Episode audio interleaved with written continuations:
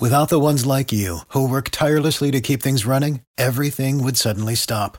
Hospitals, factories, schools, and power plants, they all depend on you. No matter the weather, emergency, or time of day, you're the ones who get it done. At Grainger, we're here for you, with professional-grade industrial supplies. Count on real-time product availability and fast delivery. Call, clickgrainger.com or just stop by. Grainger, for the ones who get it done. Every team, every topic, everywhere. This is Believe. What's up? What's up? We're back again. I'm Joshua Fisher along with Nicholas Kreider, Alexander Disopolis, and yes, the Quan Cosby. This is the Horns Up podcast, talking Texas. So get your horns up because here we go.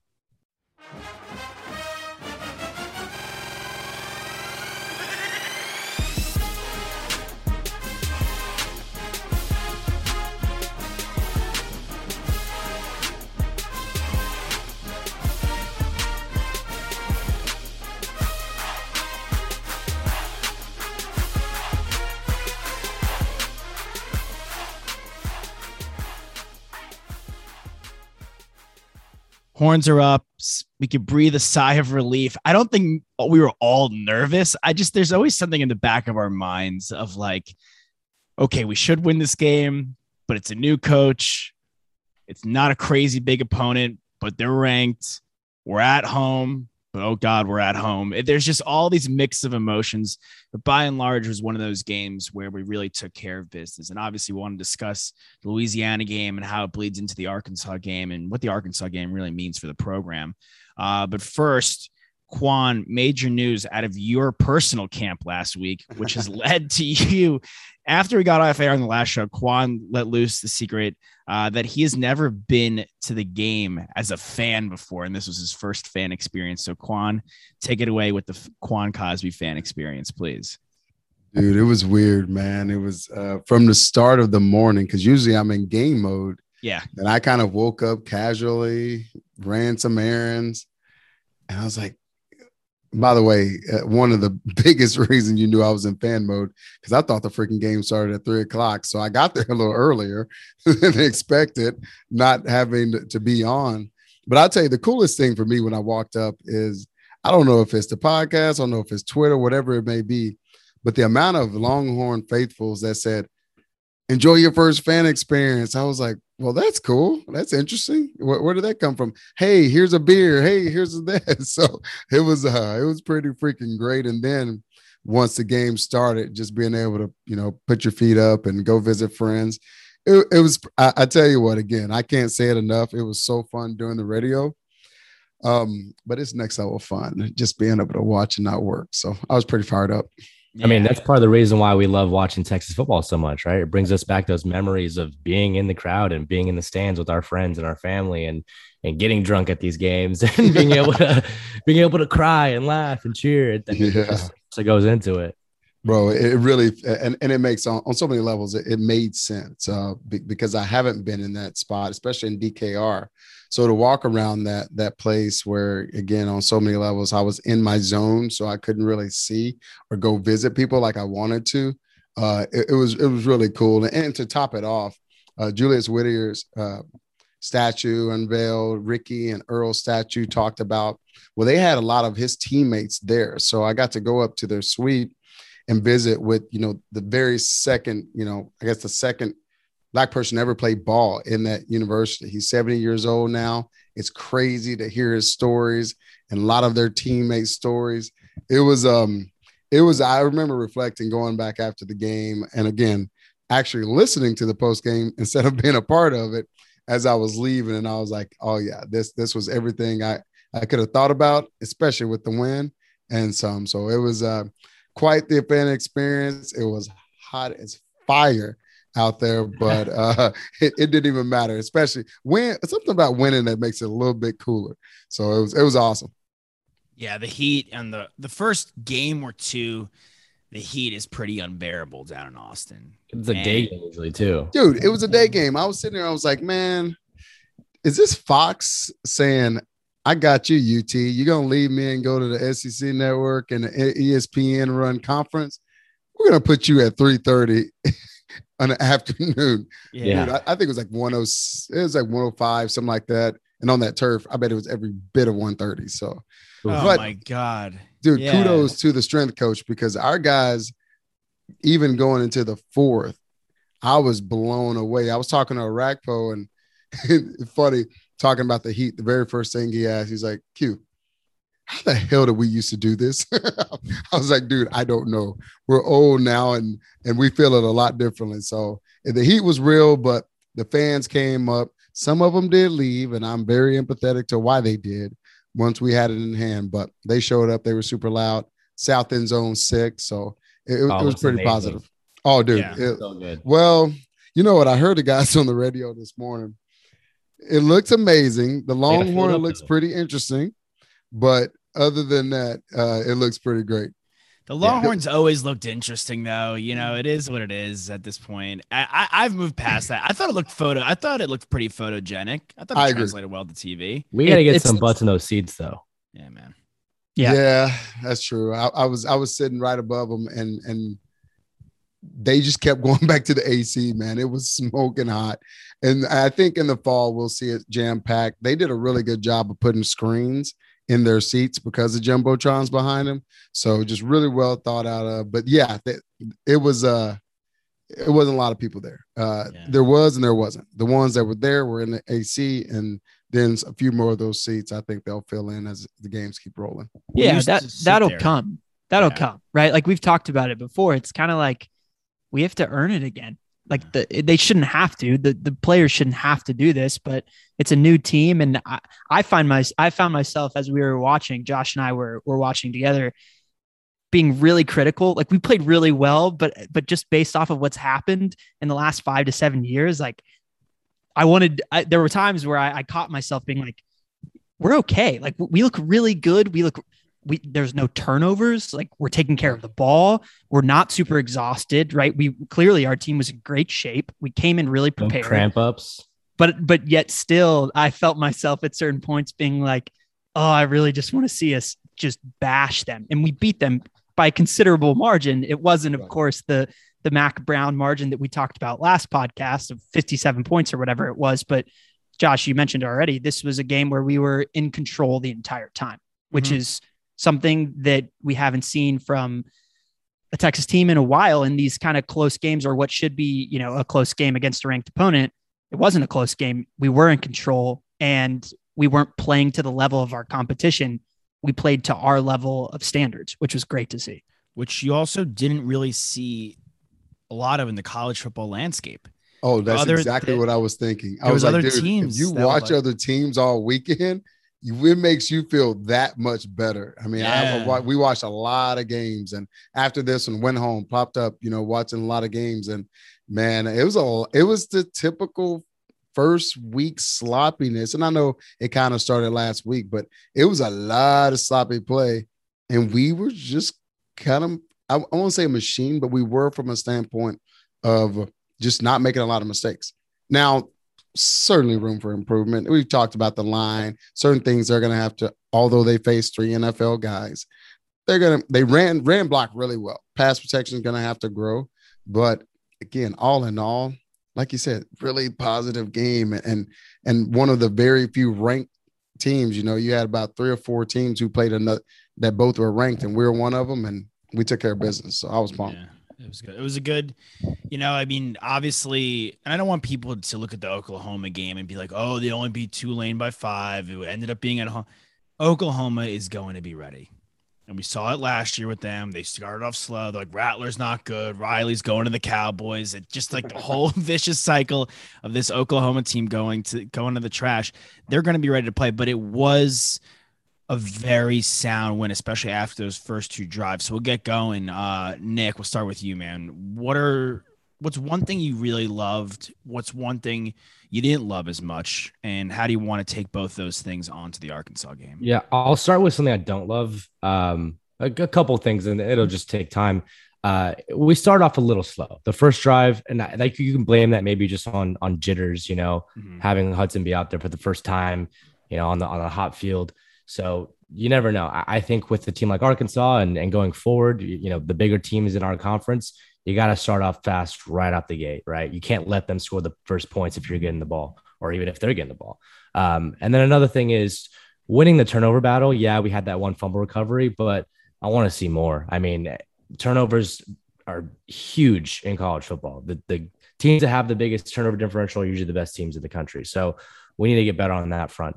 But I really loved how we spread the ball out. I mean, all of our guys touched the ball. All the guys contributed. I mean, getting Bijan in the pass game, in the run game was great.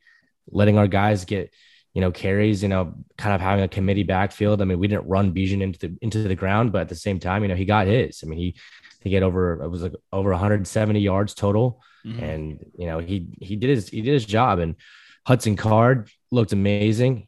I think he finished top two right behind Bo Nix in like quarterback rating for college this week. So, I mean, that's great for a guy making his first career start. And I loved what I saw out of Casey as well. So that's also something that's kind of, you know, looming in my head is who's going to be, I mean, Hudson's the guy, but still, you know, he made you wonder.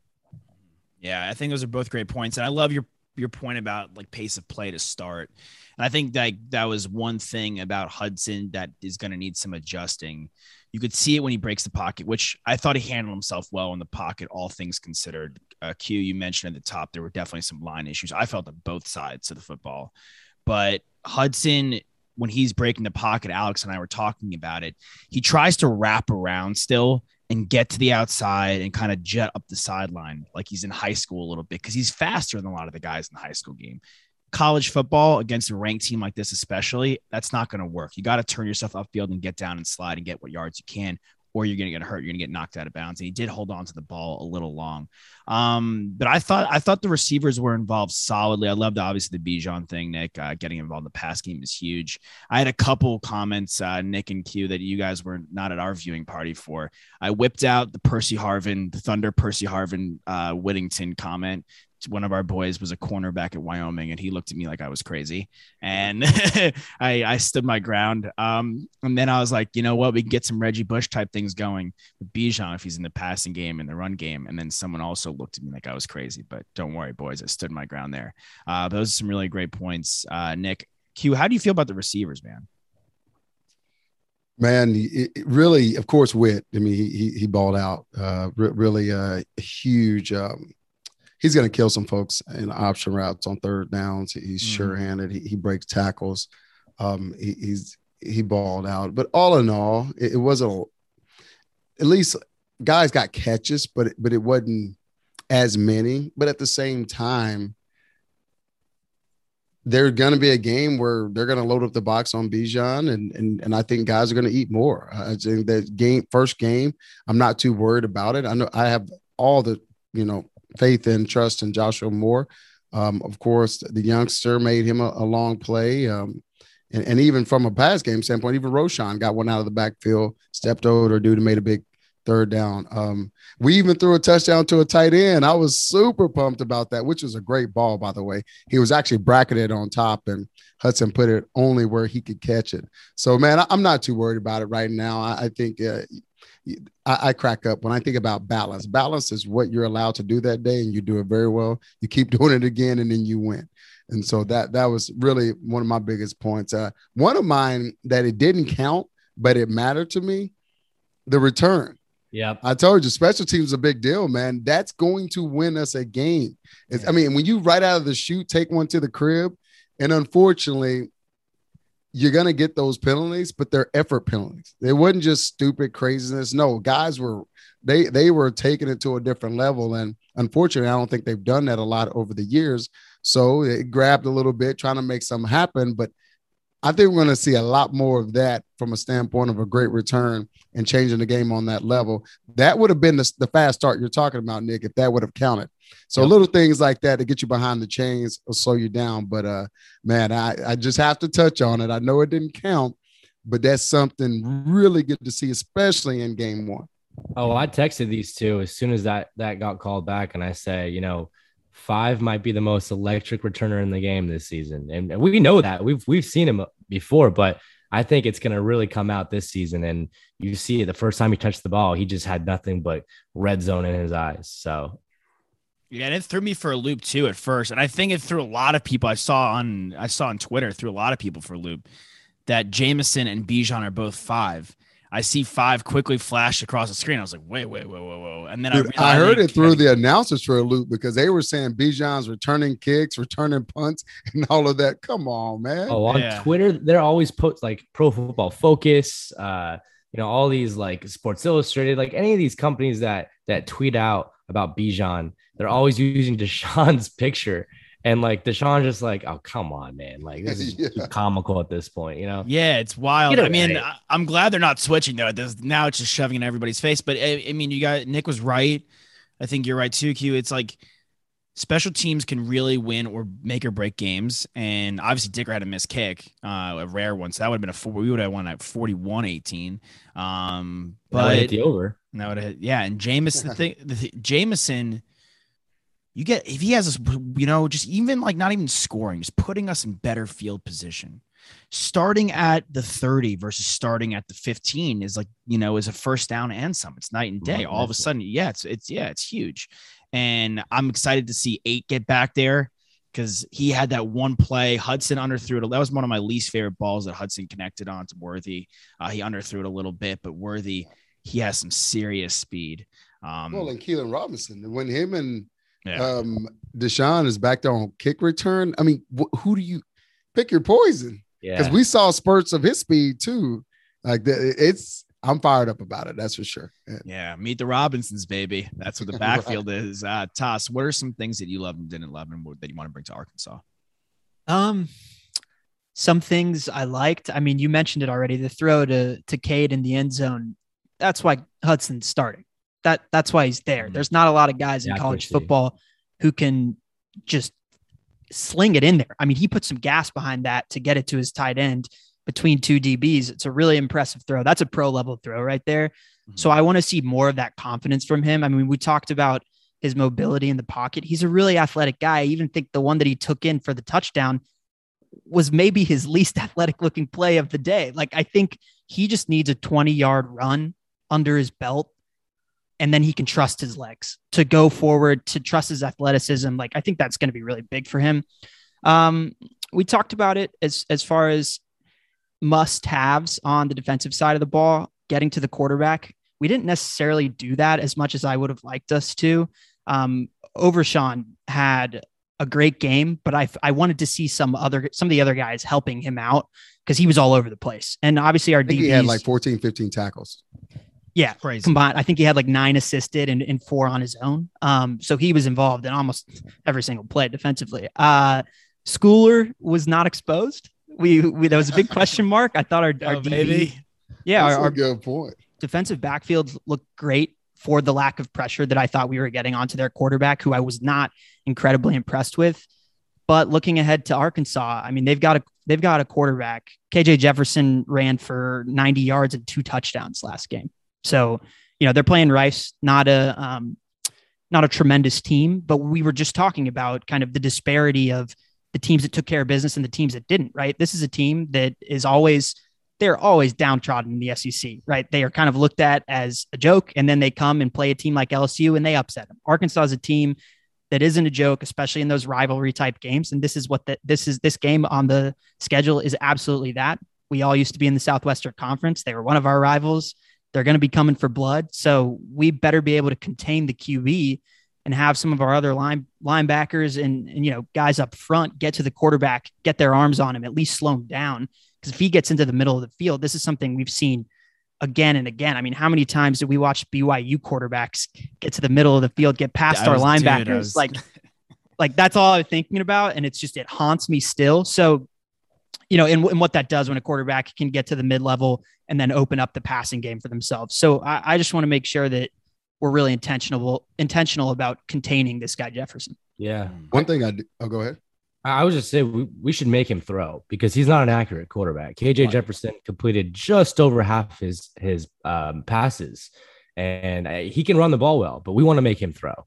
Yeah. And one thing I was going to say about, because we all are haunted by the missed tackles and all of that. If you go 3/4 of last game, that was probably the thing I was most impressed with.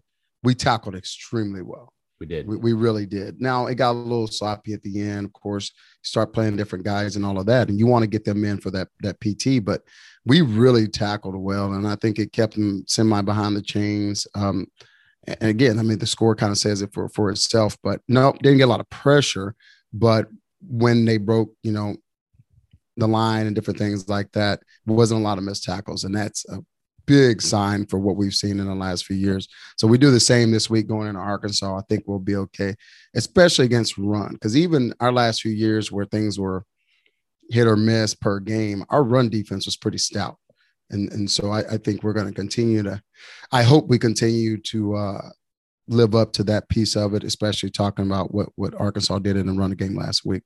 I think it close to 300 yards. I think it's 260, 270, something like that, rushing. So we got to take care of business. And they're known for some big linemen too. So I will say that Louisiana has some big boys. They're on both sides of it, on the offensive line as well. And Arkansas is going to have every bit of that, if not more. Yeah. I was happy, though, like that we got that the first game for our offensive line, which had – that was like our most penalized area, had some mental errors there for sure. What we're against those NFL type guys. It's a great, you do throw them into the fire right away. You're not getting that typical tune-up game. You're going against these guys who are going to be pros someday. And it's a great way to get acclimated to the season. It's a great point about the run game. I saw Jefferson's stat line, and the first flash in my head was BYU. I was like, oh, Lord, here we go again. That game two, running quarterback. I was happy with Brockermeyer.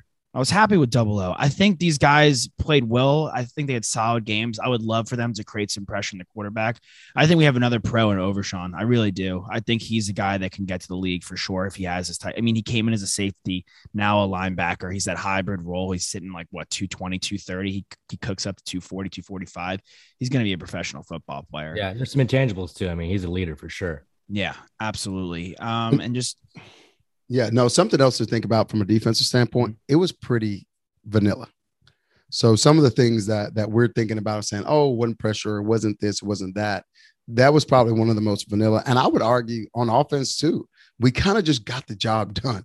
Yeah. We really did. There wasn't any crazy wrinkle. There were some very good schematical things that just comes with Sark's DNA on the offensive side, but it wasn't overly complicated. And then from a defensive standpoint, I think they just lined up, made the QB try to throw it a little bit, shut down that run for the most part. And then you didn't really, if it's not broke, don't fix it. I actually appreciate that. If you're in your base and you don't have to show a lot and you're taking care of business and they're not getting in the end zone, I like it. So I think we're going to see a few more wrinkles going into this one, knowing you're playing, of course, the Razorbacks and their place.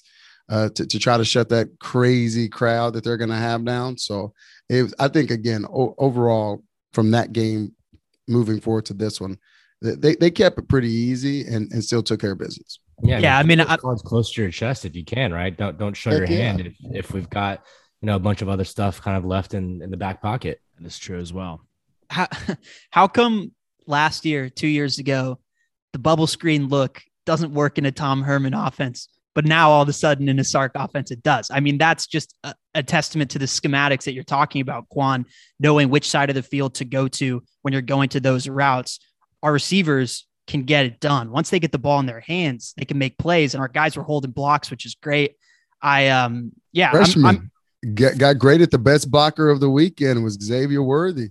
Love it. The freshman took care of business. And I appreciate that for a really small speedster, but it's the mindset. You know, it's a mindset. So that's why it works differently. They're not throwing bubble screens into the boundary. You know, they're not just doing it wild and they're not checking the defenses before. They're just doing it. But yeah, I agree, man. They work like crazy. And I crack up because our fan base there, I hate the bubble screen. I was like, dude, when I went to school, the bubble screen averaged 11 yards a shot. Now, of course, we'll have one that gets 4, but then we'll have one that gets 20. And so it was a huge play for us, especially if they were sending blitz or you want to take care of your quarterback. So we saw a lot more of that, knowing the right time, like you said, Toss, when to do it, how to do it, and letting the guys be playmakers once they get the ball. Well, and it's just a play that it's essentially like a run to the outside, right? Like it's just taking some of that pressure off of Bijan. He had 20 carries. We don't want him to have 30 carries every single game. And that's why I think one of the things that we probably talking about holding cards close to your chest, one of the things that we haven't really tapped into is that read option capability with Hudson, where he can take some of those and run when he becomes a threat with his legs. Again, just opening more lanes up for Bijan. And then once he saw, I mean, he only saw one like really, really nice hole. And I think he got clipped on the legs. He took it for like 8 or 9, maybe 12.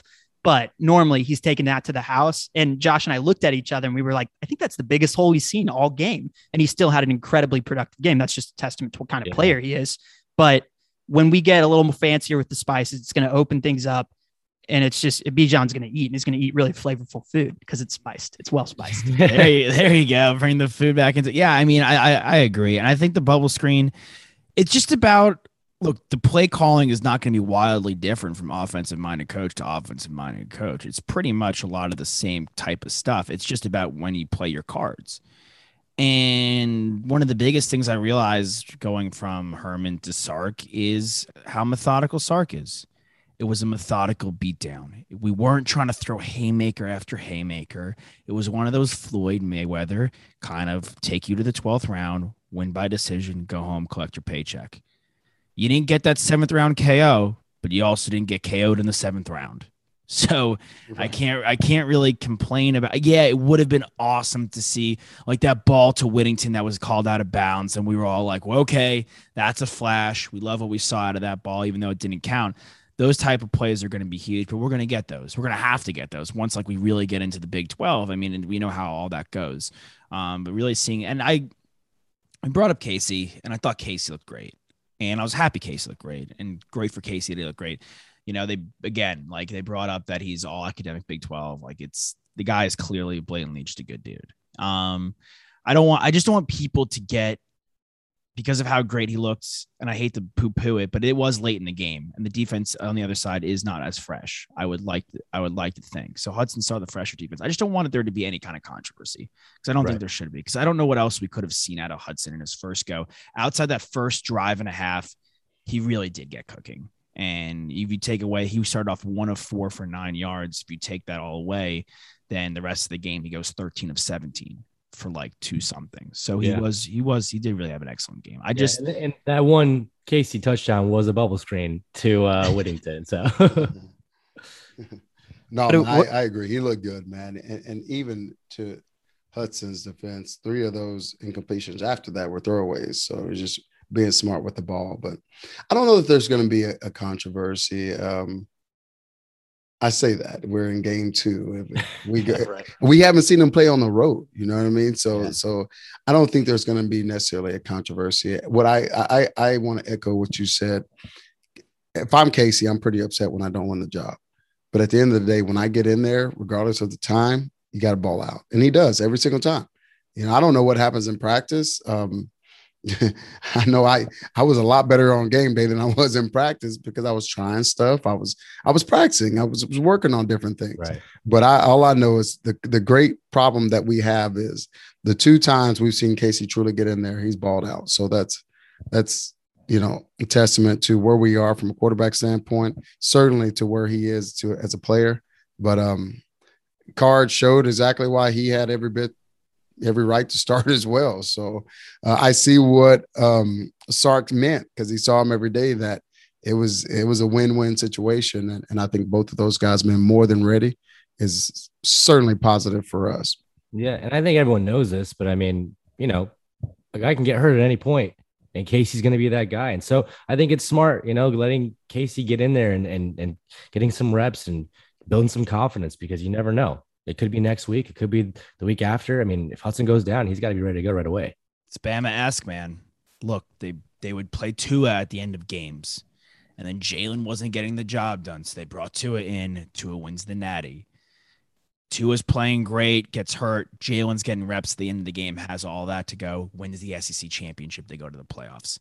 You need these. You don't want to rotate, but you need these guys to stay fresh and, you know, get used to the side, get used to playing in the game, because you can kind of get stale at times. And so, I think obviously you don't want the you hope for the best for every player, but having Casey ready to go at all times is great. And I was happy to see the second unit get run too, because Keelan Robinson was fantastic, and that was really cool to see him out there.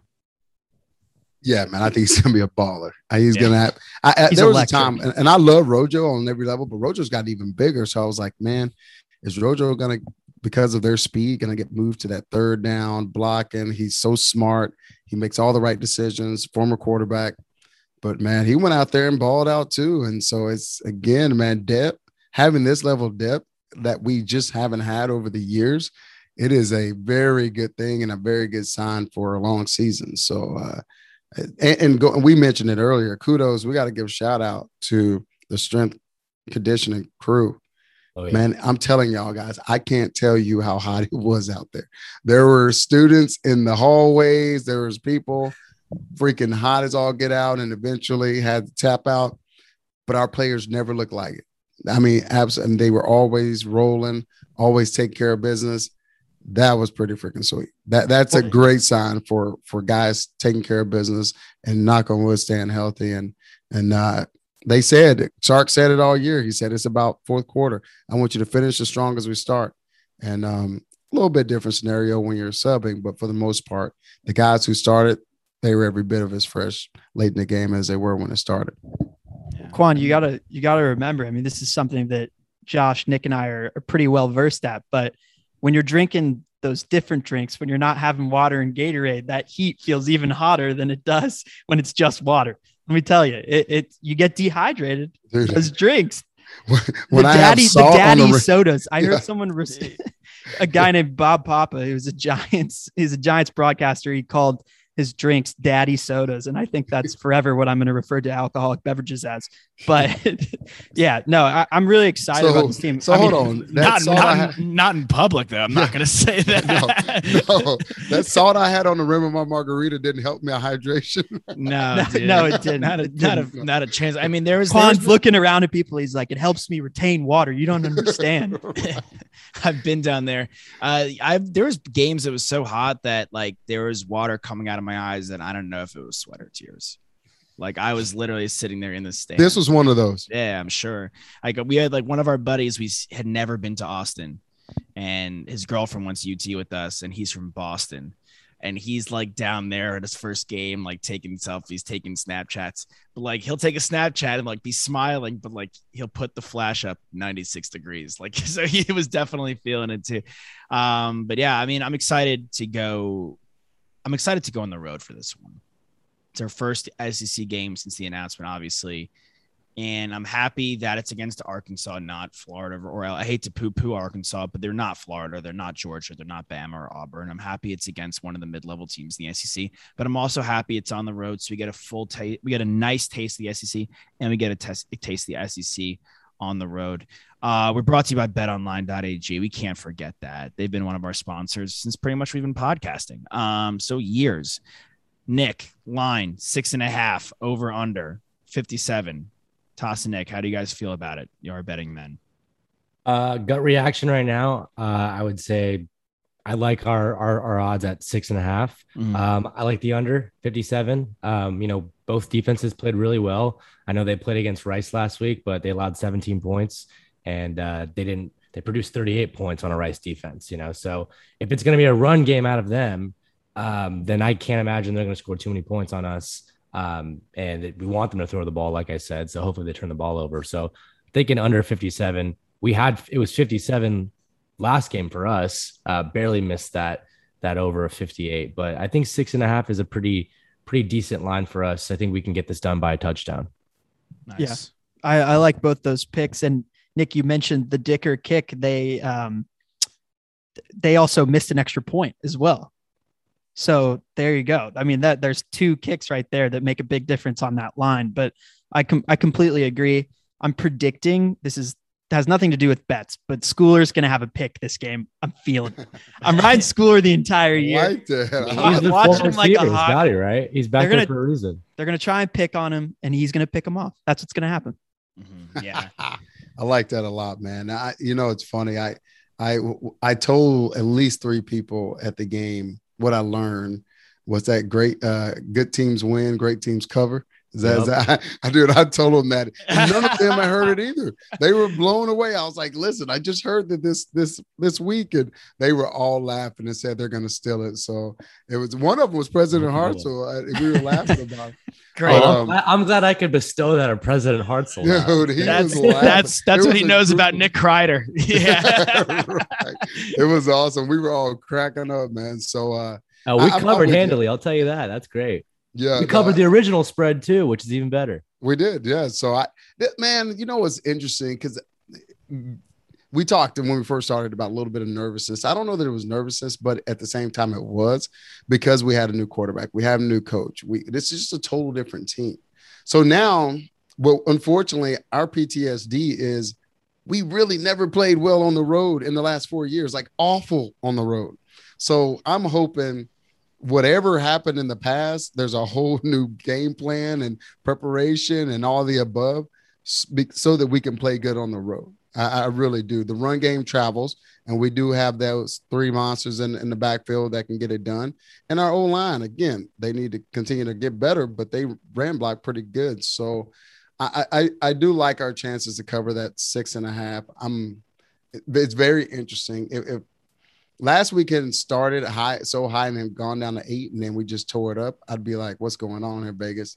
But I feel like we're going to cover that. As far as the overall score, 57. I'm trying to lean. I don't know that I'm going with the under, too. I guess I want to say over, but I have to roll with the under, because I'm very okay with a 35-7 win. I'm okay with it. With, you know, as we're filling things out, as we're doing all that, I'm okay with that.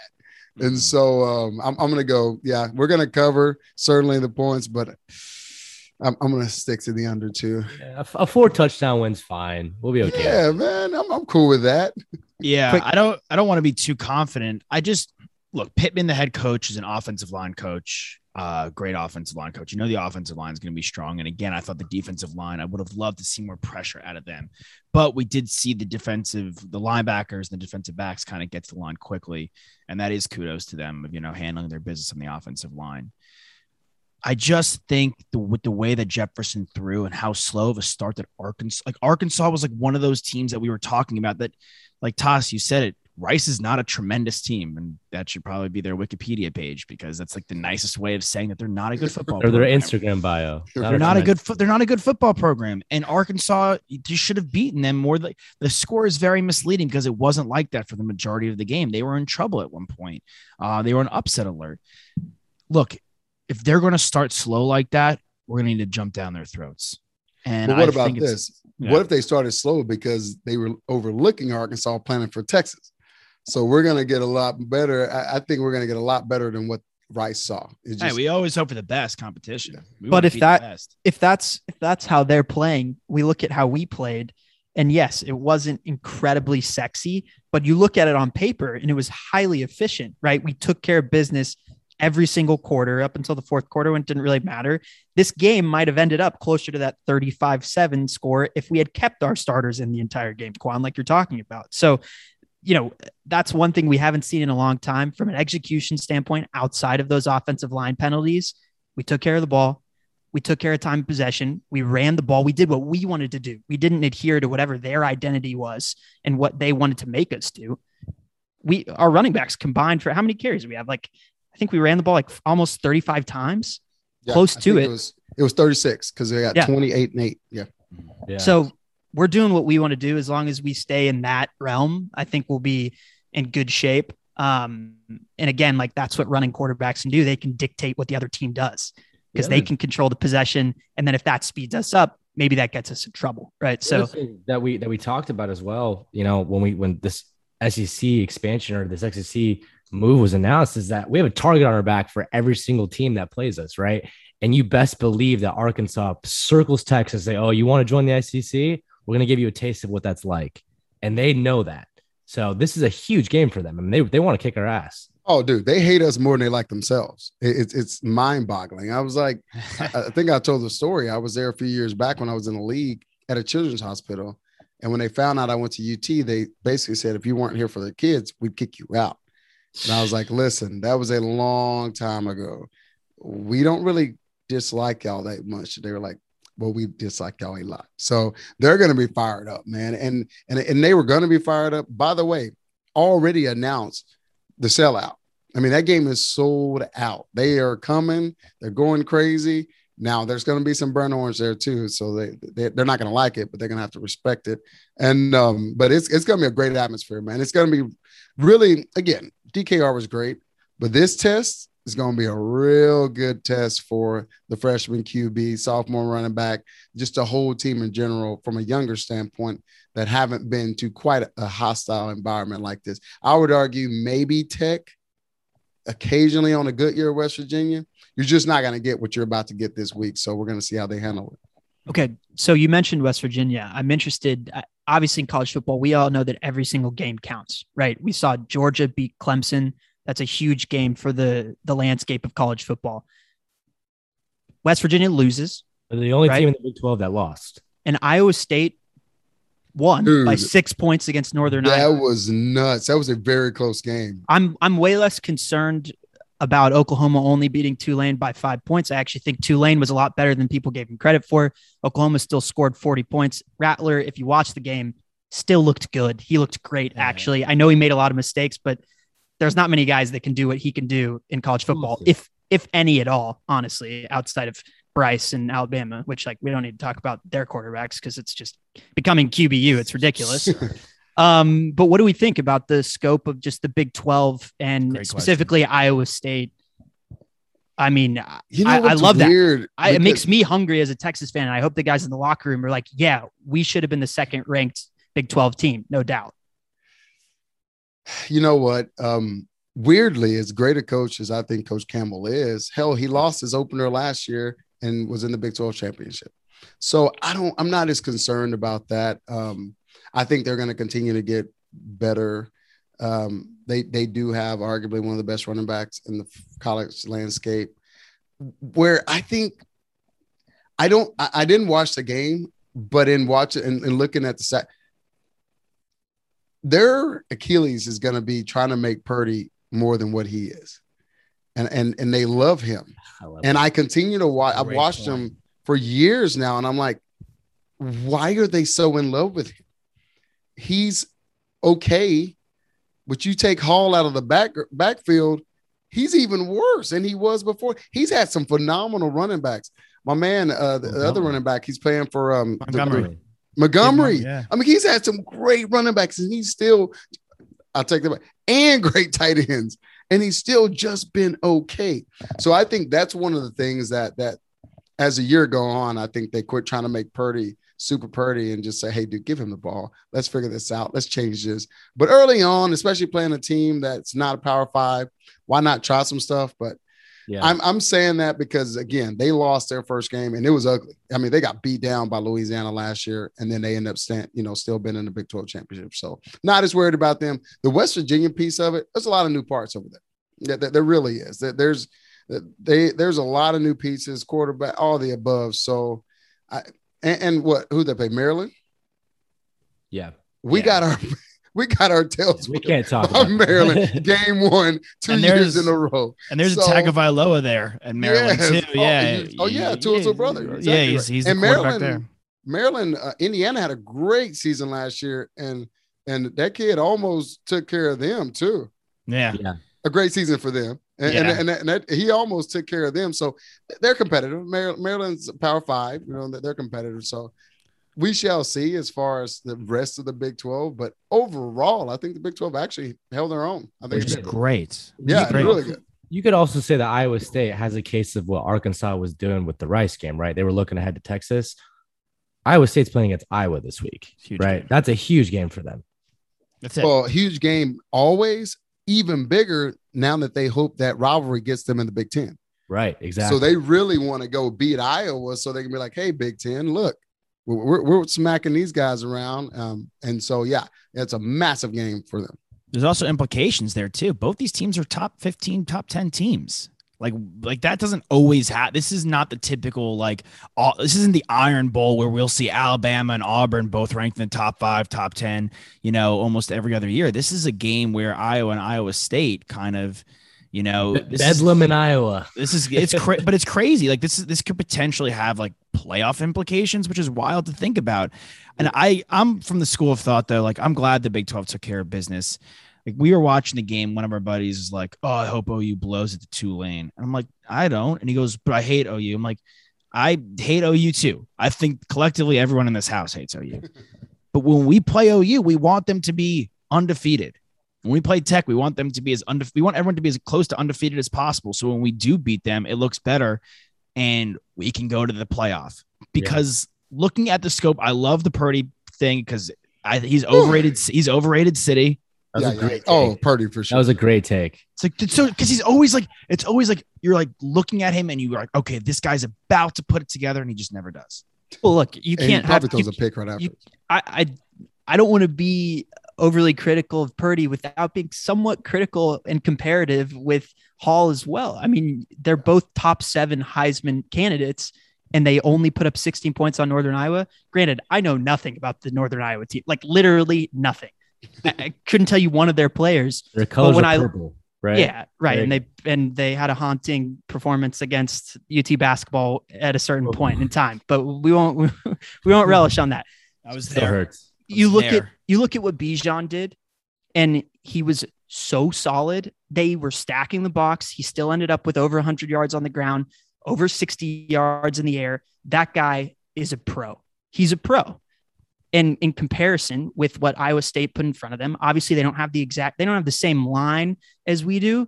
But to me, if you have 2 top 7 Heisman candidates, you better be able to put up more than 16 points on Northern Iowa. I don't care if you're looking ahead. It doesn't matter to me. And so also, I'm going to contest your point, Josh. It's something I've already talked about on this show a couple weeks ago. We're Texas. If we win all of our games, we are going to the playoff. I don't care if I would love Oklahoma to win 3 games or to lose 3 games before they play us. If that puts them in disarray and puts us in an advantageous position, good. Because we're going to beat them. And we're going to stomp them. So I'm for it, man. I want to be the best. Screw that. No, we're not going to. You're going to face the best anymore. We're going to be in the SEC. So it's like at this point, good riddance. Like break down. I'm with you. I'm not because I'm not going to do it now, and I'm damn sure not going to do it when we get to SEC. I want every team we don't play that don't have burnt orange to lose. I just do. And if we take care of our business, we will be right where we need to be. Yeah. So I'm with Oklahoma. I wasn't rooting for them to lose, but I damn sure wasn't rooting for them to win. I wanted them to keep looking bad. I don't care if they drop. I don't care. I just want us to take care of business. Well, how could you not want Tulane to win either? Look, did you see those helmets? Those were and I honestly, and then Tulane, I was like, man, they're dealing with a lot in Louisiana. I was like, if they win this, that'll be cool. Screw you. I want them to lose all the games. I'm so sick of them and their Big 12 championships and they're blowing in the playoff. Lose. I would be very happy with a non-OU Big 12 championship this year. That'd be great. Texas and somebody else. I'm all for that. Let's nobody get it twisted. I do not like OU and I'm not rooting for them under any circumstance.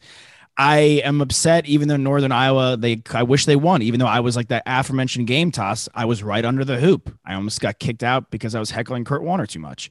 You know, I do not like Iowa State. I do not like Oklahoma, but I just am from the school of thought. I just love the big game. But it's just for me, I feel so good when you play that undefeated team and you just beat them. And it just means more to me, but that OU game always does mean more. Realistically, Oklahoma is going to be undefeated when we play them anyway. It doesn't really, this is all hypothetical. This is just nothing like a good hypothetical to get the day going. Right. Gents, this is awesome stuff. I'm excited to text you guys at some point Saturday. Let's effing go because we won. That's I'm always jacked for that. Quan, where are you going? I am going, man. I'm flying to Fayetteville Thursday. Play a little golf Thursday, Friday, and then fire it up for my first time in that stadium. So it's going to be eventful. Yes, that's a picture. I will. It's going to be eventful. It's going to be crazy. They're going to be wild. Weather's going to be a hell of a lot better. Tell you that much. Dude, that's for sure, man. And it's a night game. Thank the Lord. But no, I'm fired up, man. It's going to be a lot of trash talking, I assume. And it's going to be what we know as the Texas takeover, bro. I know like there's thousands and thousands of Longhorn faithful going to that game. So that's going to piss them off that much more. And we're going to say, hey, we're here. And actually, we're here to stay at some point. Yep. So it's going to be fun. See you next year. See you the week after that. Get used to it, baby. That's it. Hey, they're talking about some more teams being added to the Big 12. That's all kinds of craziness going on right now. But we hope we're where we need to be. Yeah. Love it, guys. Well, I'm Josh Fisher. That was Nicholas Kreider, Alexander Disopolis, and the Quan Cosby. This is the Horns Up Talking Texas podcast. Let's go to 2-0, baby. One game at a time. Hook 'em.